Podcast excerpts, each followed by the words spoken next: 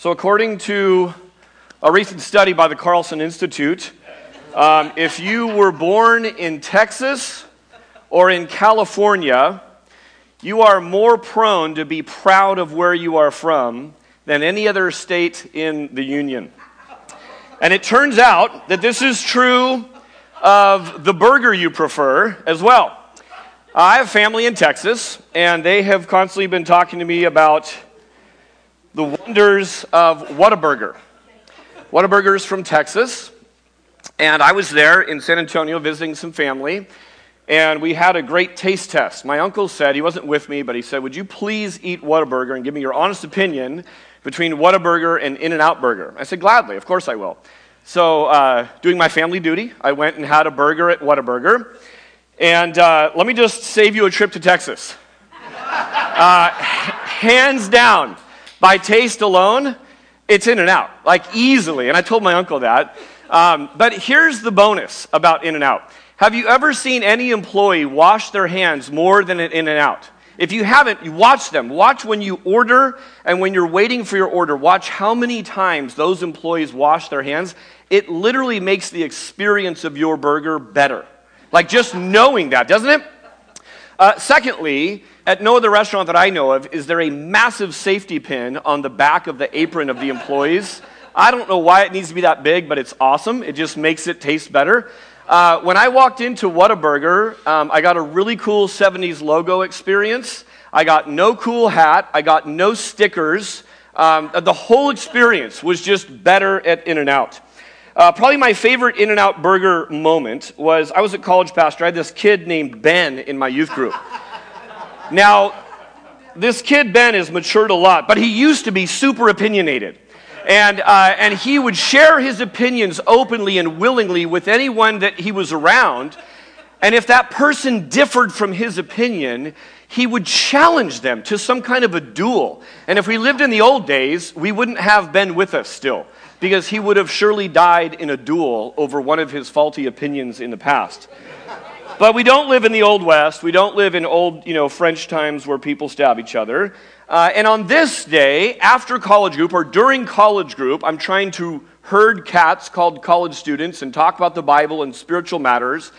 And this, this college kid, Ben, which you probably recognize right here, uh, he's 6'9. He doesn't look that way because he's hunched over, but he's 6'9 even in that picture.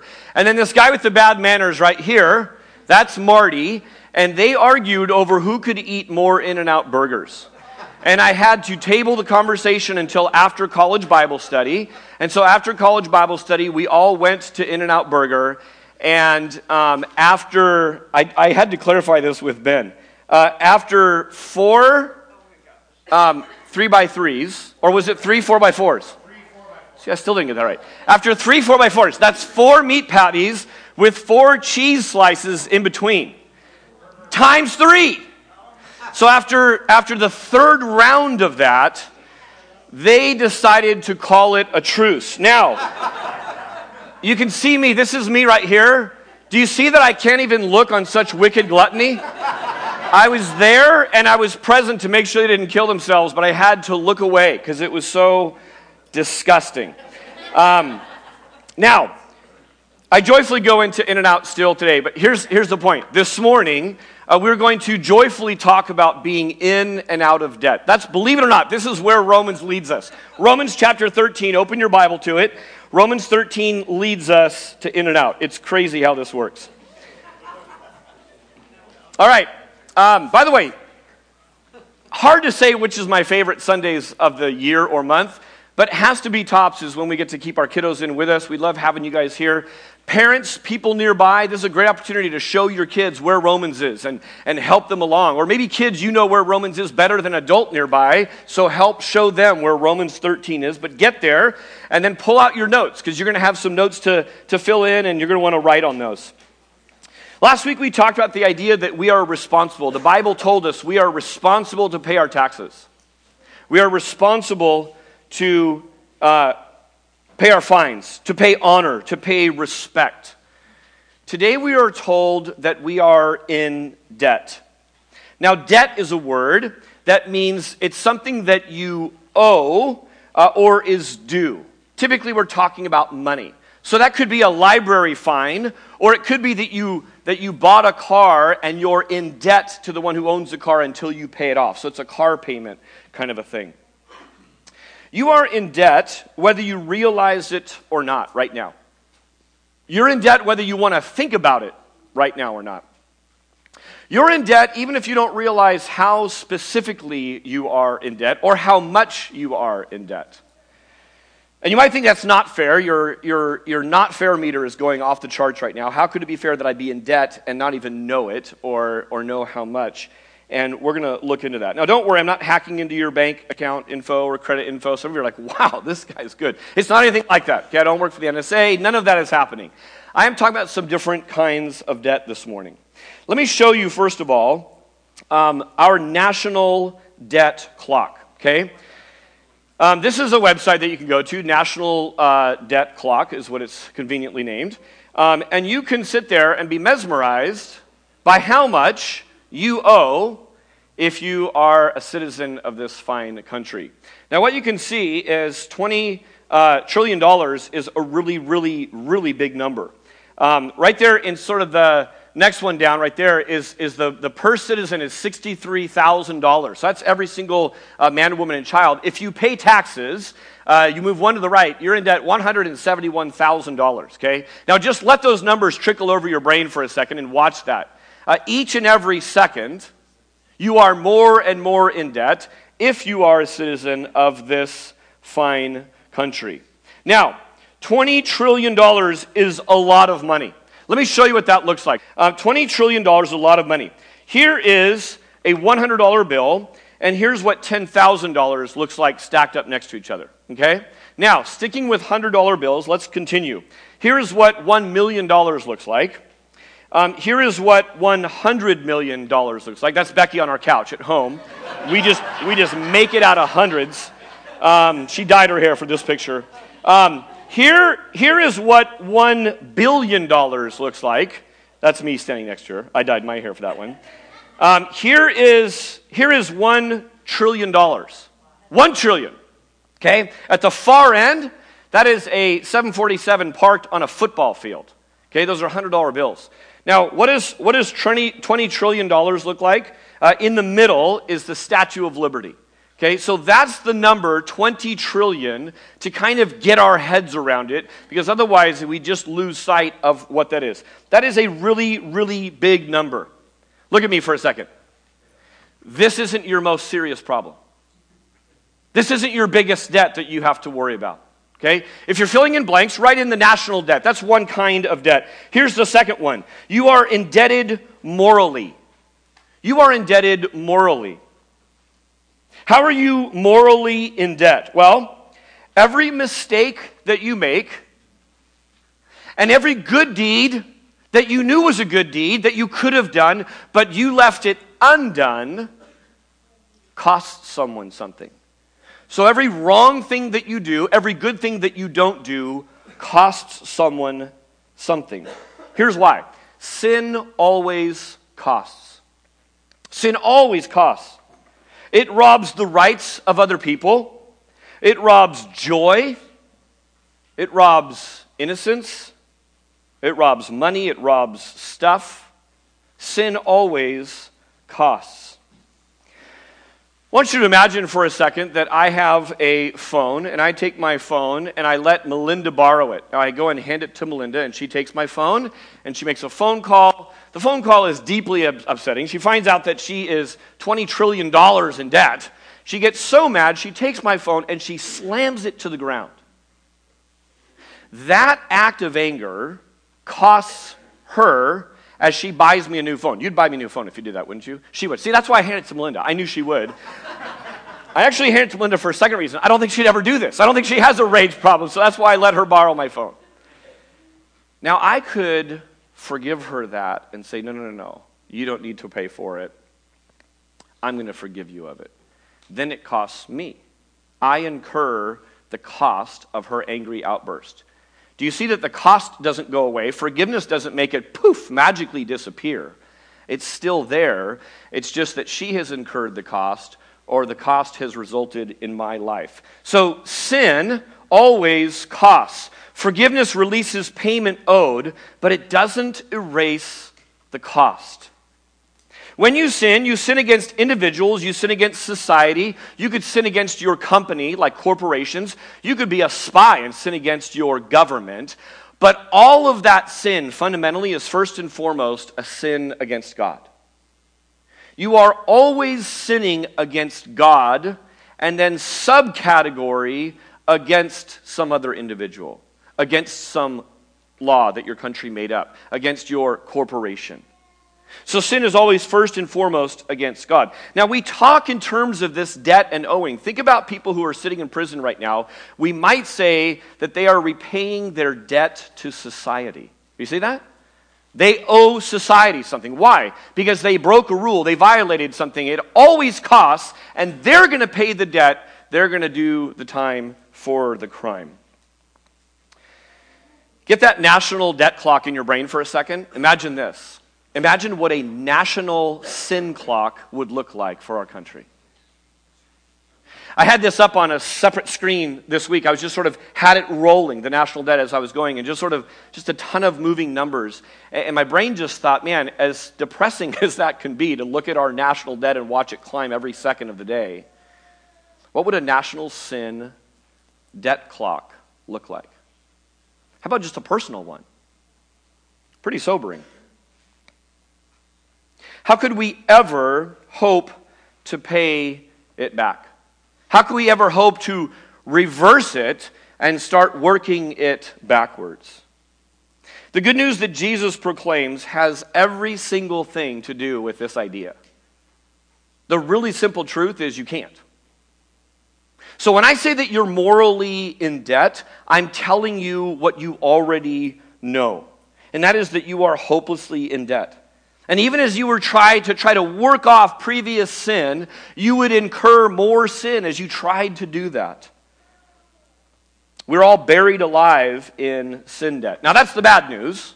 Here's the really, really good news Jesus can and does pay off our debt. Jesus can and does pay off our debt. That's the Christian message, isn't it? It's not just past debt so that you get a fresh start. Wouldn't that be so amazing if we just got a fresh start of our sin? But you know what would happen, don't you? That sin debt clock would start, start clocking again. So when Jesus pays our debt, it's not just all the past, but it's all of our sins we will commit today. Everything good that you leave undone today, Jesus paid for that. Here's the even better news. For every tomorrow, he pays that debt as well. Past, present, and future. Romans has already put the glory of this truth on brilliant display. Sin had left a crimson stain. Romans 3:23 says for all have sinned and fall short of the glory of God and the wages of sin is death. You know what you're getting paid for your sin debt? Your retirement, you're building up a greater and greater retirement called death. You know what you get as a Christmas bonus from sin? Sorrow and regret. That's all you ever get. That's your retirement plan. That's what it is to be under sin. Here's the beautiful second part of this He washed it white as snow. If all you ever hear is for all of sin and fall short of the glory of God, keep reading. Here's the very next part. And are justified by his grace as a gift through the redemption that is in Jesus Christ. And verse 623 says, But the free gift of God is eternal life in Christ Jesus our Lord. Do you see the power of these two passages put next to each other? Sin always costs. It's a free gift to us, but it's infinitely costly to God. That's why we don't teach or walk in cheap grace, slinging it around like, yeah, I guess I'll take some of that. We realize it's a precious gift that costs someone somewhere a lot of something, and that's God. Let me invite the band to come up. And I want us to sing a song that's very familiar to us. And as we do, I want you to have this passage up in your head. When we sing Jesus paid it all, that's a past event. All to him I owe is a present reality. It's a future reality. It's how we walk moving forward. Do we owe it so we can pay back the sin debt? nonsense. Never. We owe it joyfully. Look at this passage out of Isaiah 53. And look that it was him, he, Jesus, being prophesied about, and then all of the our and we that benefit from this. He was despised and rejected by men, a man of sorrows and acquainted with grief. And as one from whom men hide their faces, he was despised, and we esteemed him not. Surely he has borne our griefs and carried our sorrows, yet we esteemed him stricken, smitten of God, and afflicted. But he was pierced for our transgressions. He was crushed for our iniquities. Upon him the chastisement or punishment that brought us peace. And with his wounds we are healed. Let's sing this together.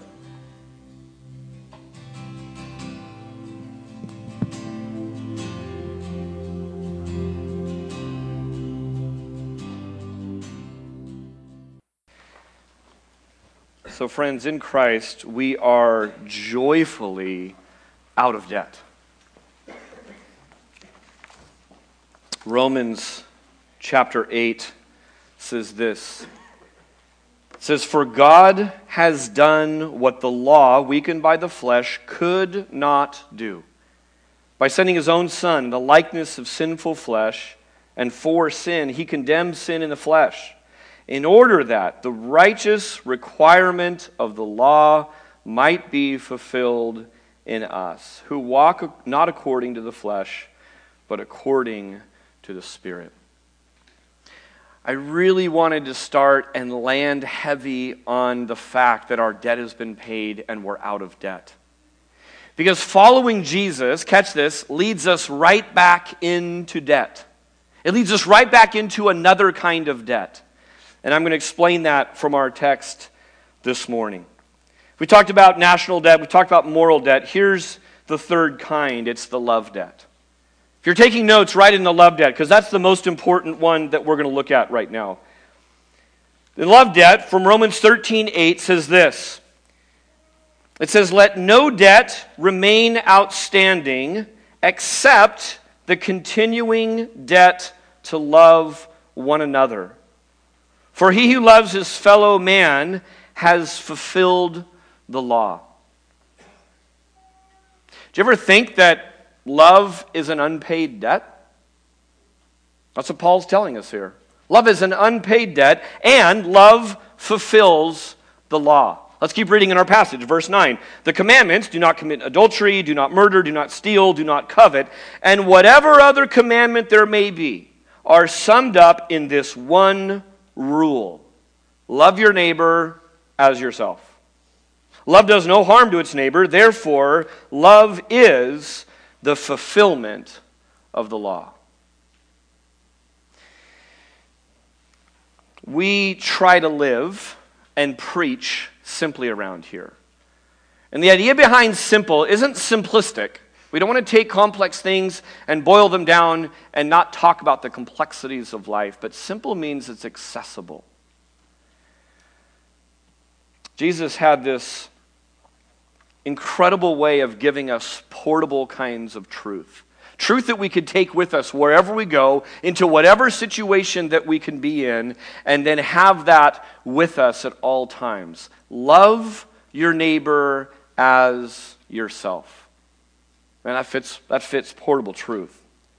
Jesus' method worked because here's Paul, who lived out this idea, now is teaching it to the Roman church. It's hard to memorize the whole Bible, isn't it? Anyone accomplished that yet? It's hard to memorize the whole book of the Bible. But how hard is it to remember love your neighbor as yourself? You know why Jesus got so furious and upset with religious leaders? Here's why. They took something simple that was accessible even to children, and they made it complicated. They took the rules and commands and they had this way of ranking and prioritizing and, and dissecting and adding to it and, and setting up a whole complicated system. Want you to imagine for a second that you read a blog and it says that there's a massive famine going on in Somalia.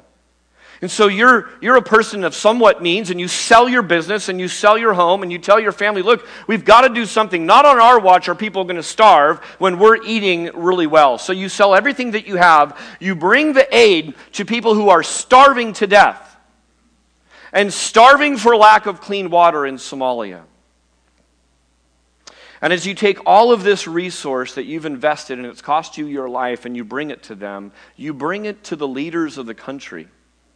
These are government leaders. You've read Romans 13, 1 to 7. You know how government leaders are supposed to act. They're to be servant leaders. They've been given that power as a position to serve people.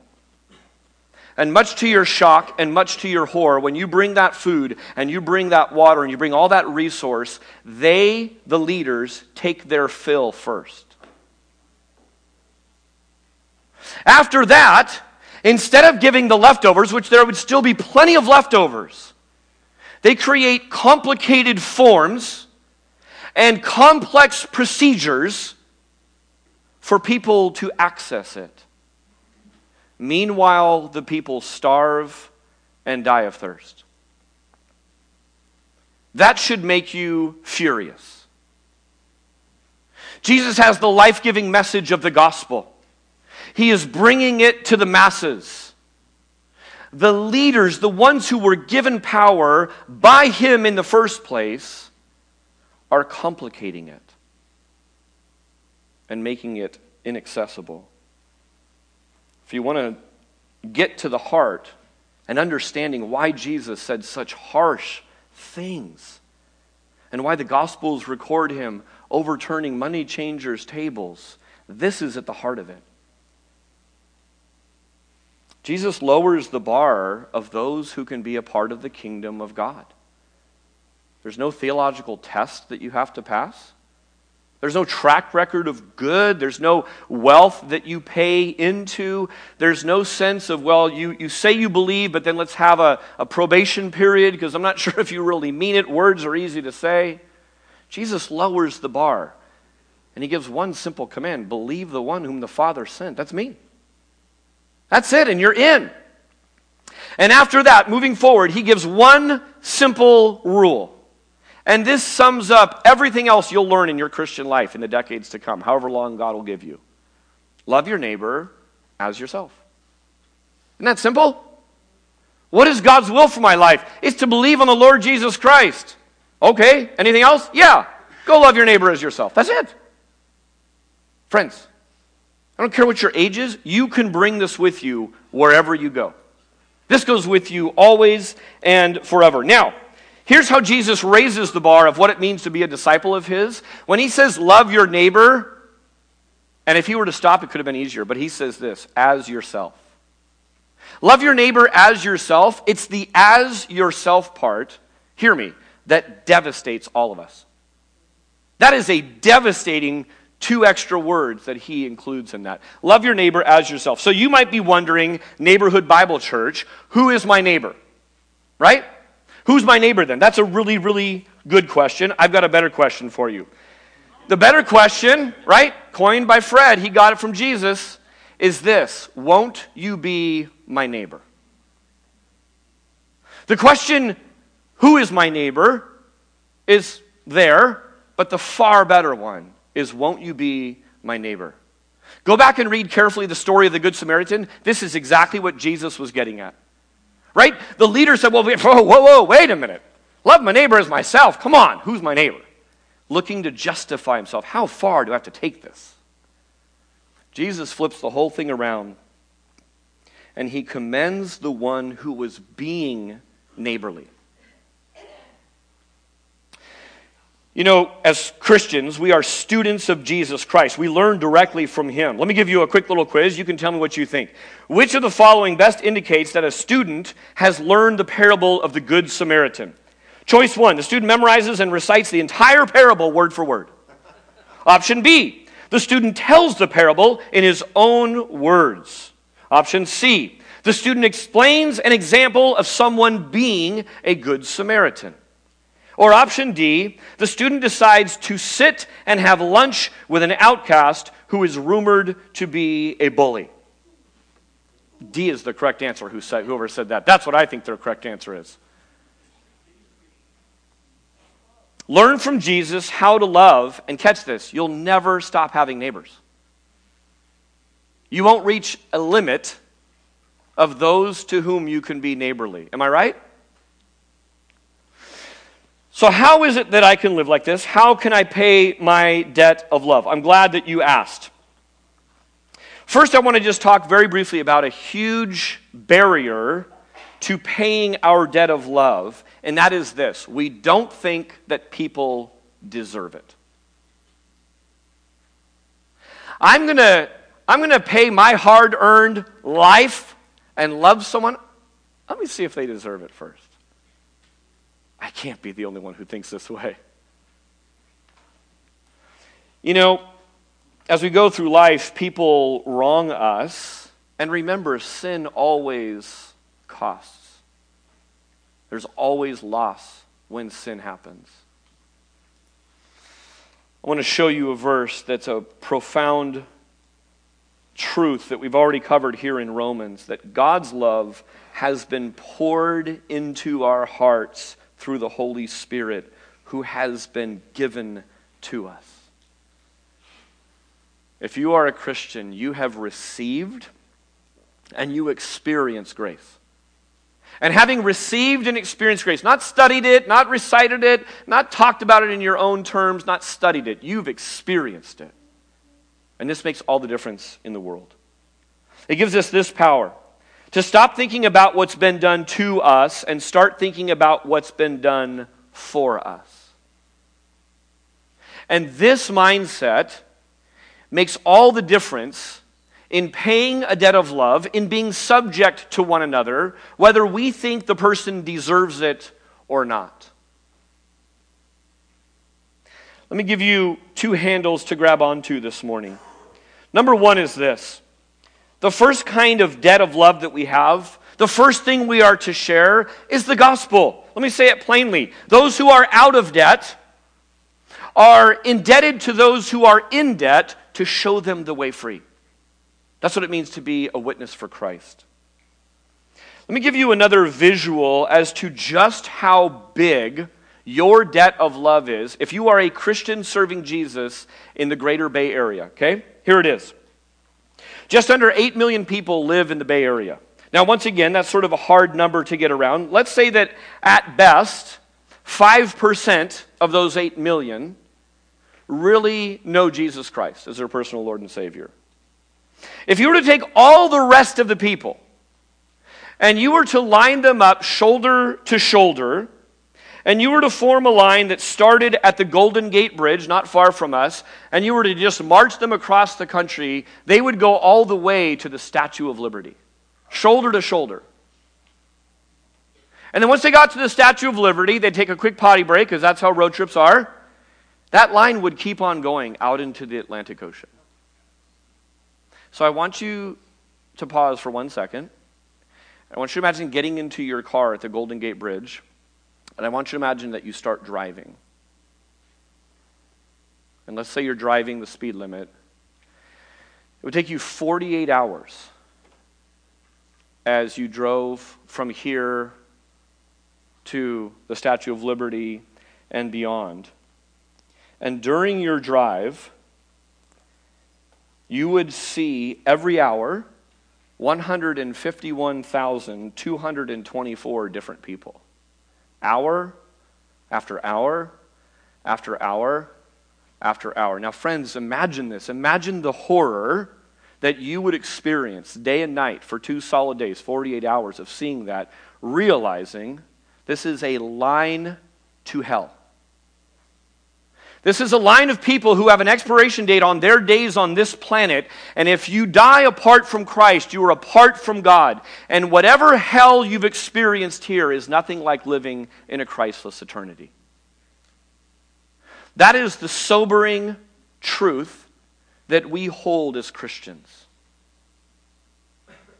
Those who are out of debt, who've experienced and tasted and seen the forgiveness of God are indebted to those who are still in debt.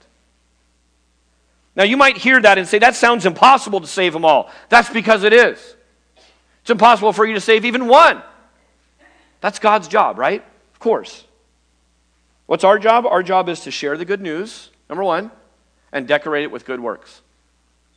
We just give the message. We share the message and we adorn it. We decorate it with our love for one another. We decorate it with the things God's called us to do to love one another as we've been loved. Listen to John 13. Jesus says, A new commandment I give to you, that you love one another.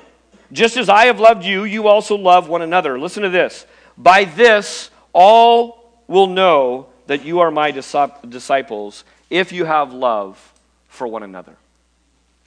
Your debt of love is adorning the gospel. You speak your message, and then the sign given that shows it's really from God is your love one to another. Church, it starts with us. Here's the second thing you share yourself. That's a really broad topic on purpose.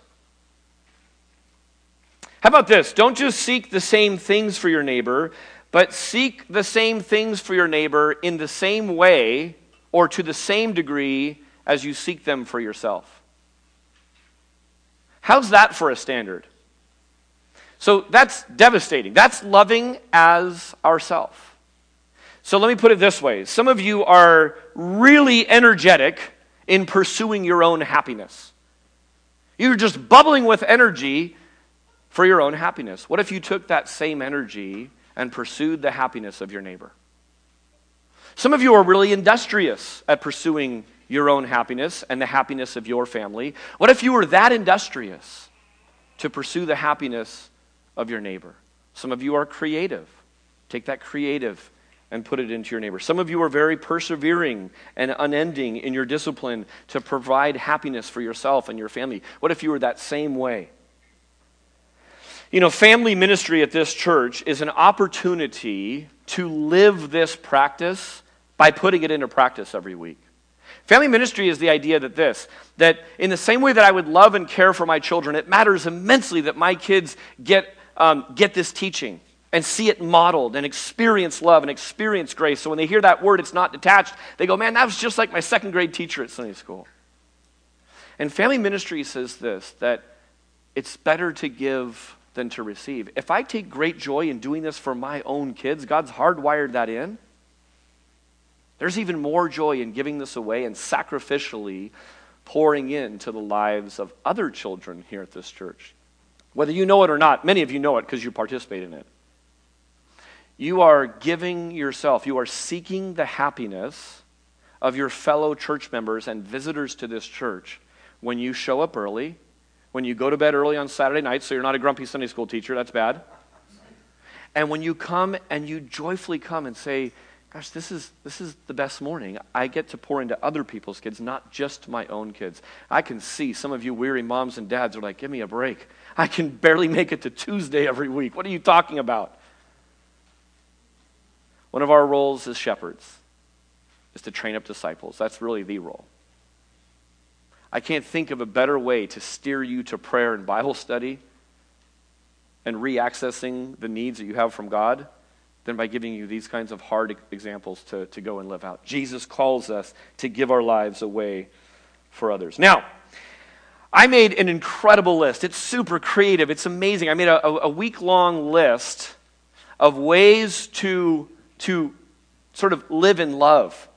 And I'm not going to give it to you. And I'm not going to give it to you because of this. You guys all have incredible, great ideas as well. And I think, frankly, if I gave you my list, it would be harder for you to sort of grab hold. I sit in here and I think of your face. I go, what would speak to different kinds of people and different faces that are sitting in here? It doesn't matter what my list is. What matters is what you're going to actually go and do. So here's what I want to do I want to give you some portable truth. Instead of my list, which you'll forget soon, depressing reality for preachers, instead of my list where you could jot down some things, maybe refer to it back, I'm going to give you portable truth. I'm going to give you something that you can take with you wherever you go, okay? Now, here's an encouragement to you. This is, this is true if you're young in the faith. This is true if you're old in the faith. It's true if you're a procrastinator. It's true if you're punctual. Here it is. 1 Thessalonians chapter 4, verse 9 says this. It says, Now concerning brotherly love, you have no need for anyone to write you, for you yourselves have been taught by God to love one another. How awesome is that? I don't go with you everywhere. You don't really want me to go with you everywhere. I don't want to go with you everywhere. You don't care what I have to say on any given situation. You've been taught by Christ to love one another. Friends, this is a massive portable encouragement. Bring with you wherever you go. He goes on to say this in verse 10 For that indeed is what you are doing to all the brothers throughout Macedonia. But we urge you, brothers, do this more and more. You're already doing it. I could give you tons of examples of incredible things that I, I just marvel at as your pastor. You're such an encouraging church to lead. We're not even close to done. Do so more and more.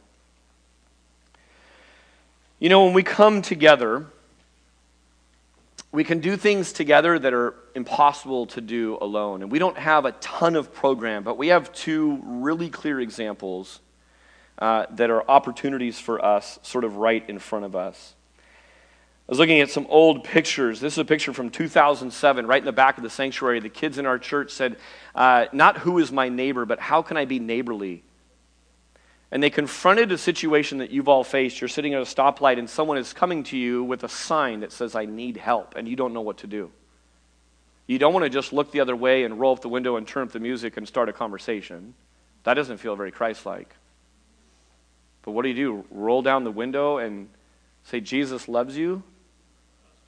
If you hand them some money, what do they do with the money? You don't know what they do with the money. But what if you rolled down your window and you welcomed those opportunities, and in your car were these bags that had a little snack in it? It had some fresh socks in it, and it had some, some Purell hand sanitizer, and it had a whole bunch of other little stuff. And then it had like little handwritten notes from cute kids. And we thought that was a spectacular idea, so we just set up a thing in the back. Everyone brought stuff. We, we had those bags in our vans, and we were just, man, we were handing those things out. It was so great. It changed the equation of who we could be neighborly to. We stopped avoiding those confrontations. That's just meeting a simple physical need. Kids, listen to me. It's your guys' turn. 2007, those kids are old now. We got some new kids.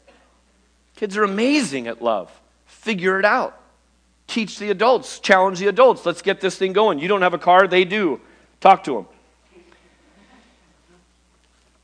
We have this organization here called Love Inc., and many of you are involved in meeting physical needs through Love Inc. Love Inc. stands for Love in the Name of Christ. I love that we have the county director that attends our church. He's not here today because he's at another church talking about Love Inc.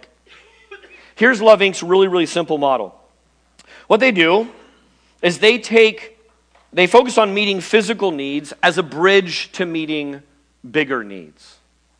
So here's a typical model of what happens when resources are unconnected.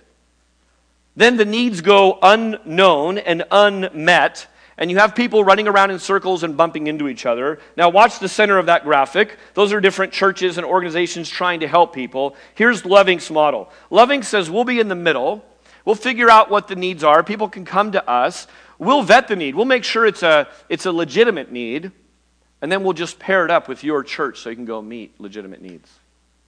For the entire life of this church, we've been involved with Love Inc. You know what it does? It expands your neighbor quotient. Who can I be neighborly to? I've already been neighborly to all my neighbors here. God, make my plate bigger. Love Inc. provides that. Um, Levette is our coordinator. Is Levette with it? She is. There she is in the back. Everyone look at Levette and give her a hand. Here's what Levette is. I want to make it really, really clear. Levette's going to be in the back after service. She's graciously agreed to be at, at our services. And she's going to be in the back. You can go talk to her. You can put your name down and whatnot. But here's what Levette is Levette is your spiritual personal trainer. You are telling Levette, Levette, I want to do this. In obedience to God's word, I want to expand my neighborly quotient. I want to be called. We make it really clear to this position. You are the person at the desk at a hotel. Don't feel ever feel bad about wake, waking someone up at five in the morning and calling them. Why? Because they asked you to. As a personal trainer, you don't ever feel bad to coming and saying, hey, there's a need. Hey, here's something. So she's going to be calling you. You will have asked for her to call you. Hear me. You can say no. You're not supposed to meet every need. You care about a lot of needs, you can handle some needs. Love Inc. is an incredible way to meet the physical needs of people right here in our neighborhood. By the way, if you know how to do yard work, right now, there are needs waiting in Levette's brain. There's three needs waiting. So go and talk to her. That's one really clear thing. Ever, ever see the movie WALL-E? Yeah. What's WALL-E programmed to do? Clean up. He's, clean, he, he's programmed to serve and clean up. Look around at your neighbors. No one here, even if they're named WALL-E, no one here is programmed to do that. We are programmed, our flesh is programmed to do exactly the opposite. Have someone else serve us and have someone else clean up our messes. And the mom said, Amen. What did Jesus come to do? He came to serve. Took on the towel, became a servant. All right, let me give you one last way to put this into practice. Coming up in April, uh, it's a Friday, Saturday. Uh, we're going to serve the many people in our church and the many people in our city who are joyfully putting themselves in debt to children in our county and around the world. And they're not just being neighborly to them, they are welcoming them in, they're, they're welcoming them in and making them family. And what this church is going to do is we are going to once again host a live simulcast of a conference taking place I think it's in the state that Whataburger's from, to be totally honest. And we're going to serve them by opening our doors. And already, um, Kelly Barrow is in the back. Raise your hand, Kelly. Kelly is going to be the one that you want to talk to. This is going to take a small army of people to come and serve, and here's why. We are requesting all of our family ministry servants, people who serve with kids here, to come and for the sake of those many children who would benefit extra for this, although if you're a parent, you would benefit, we're saying, would you come and invest time to learn better how to serve these kids? Let me have you watch this. Uh, it's two minutes long to kind of give you a little sense of what this conference is about. The, the child and the adult begin to experience regulation together. If you grew up in a house where your parents said, uh, I'll show you respect when you earn it. I did. And that's wrong. You have to model it so the kids know how to do it.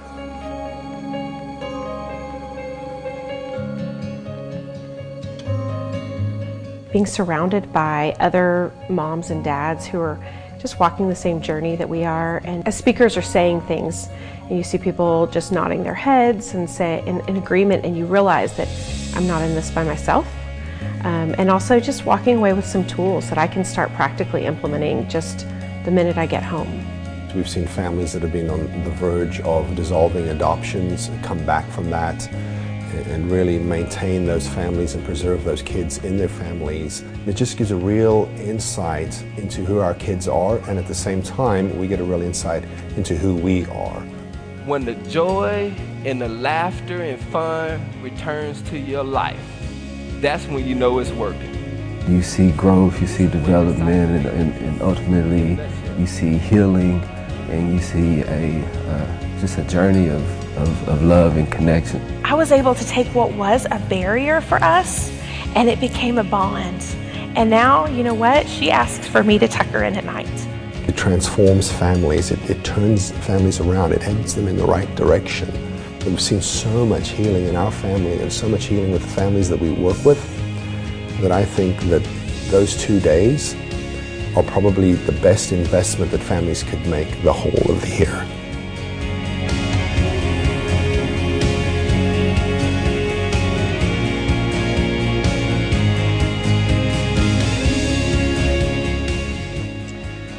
Just to give you an idea, um, we are opening this up. We've already opened it up to the, the Help One Child Network. We're, we're partnering with them on this and with Foster the Bay um, Network as well. So we're already seeing just uh, re, uh, people flood in with, with requests and whatnot. We're providing two days of childcare for this to make it so that people can come and be a part of this. So uh, see Kelly in the back if you want to participate in that.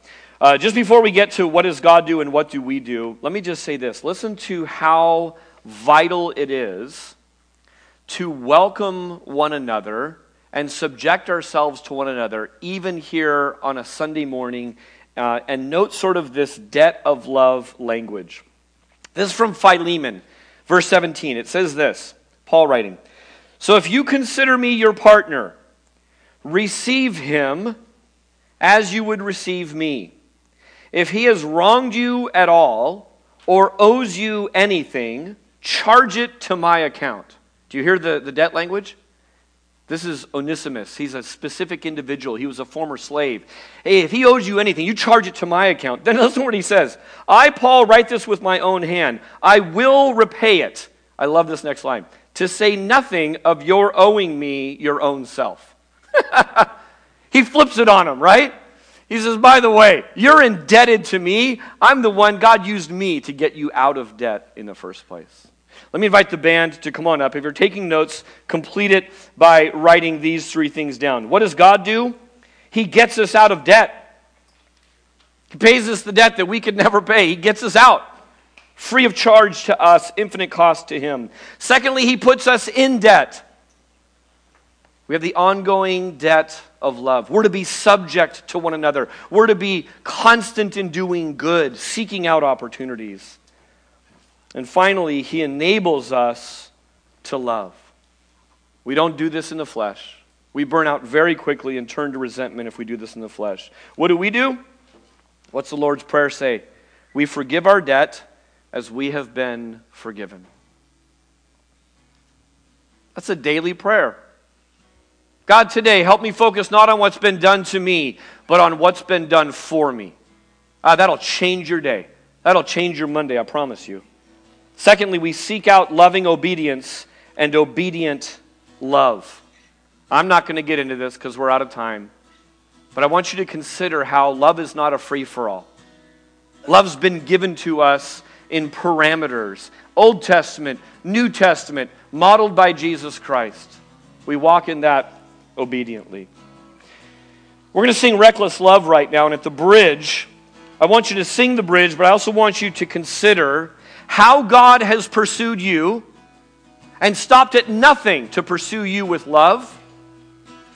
And what it would look like to take that same energy, creativity, perseverance, infused by God's power, to pursue other people in love. Let's sing.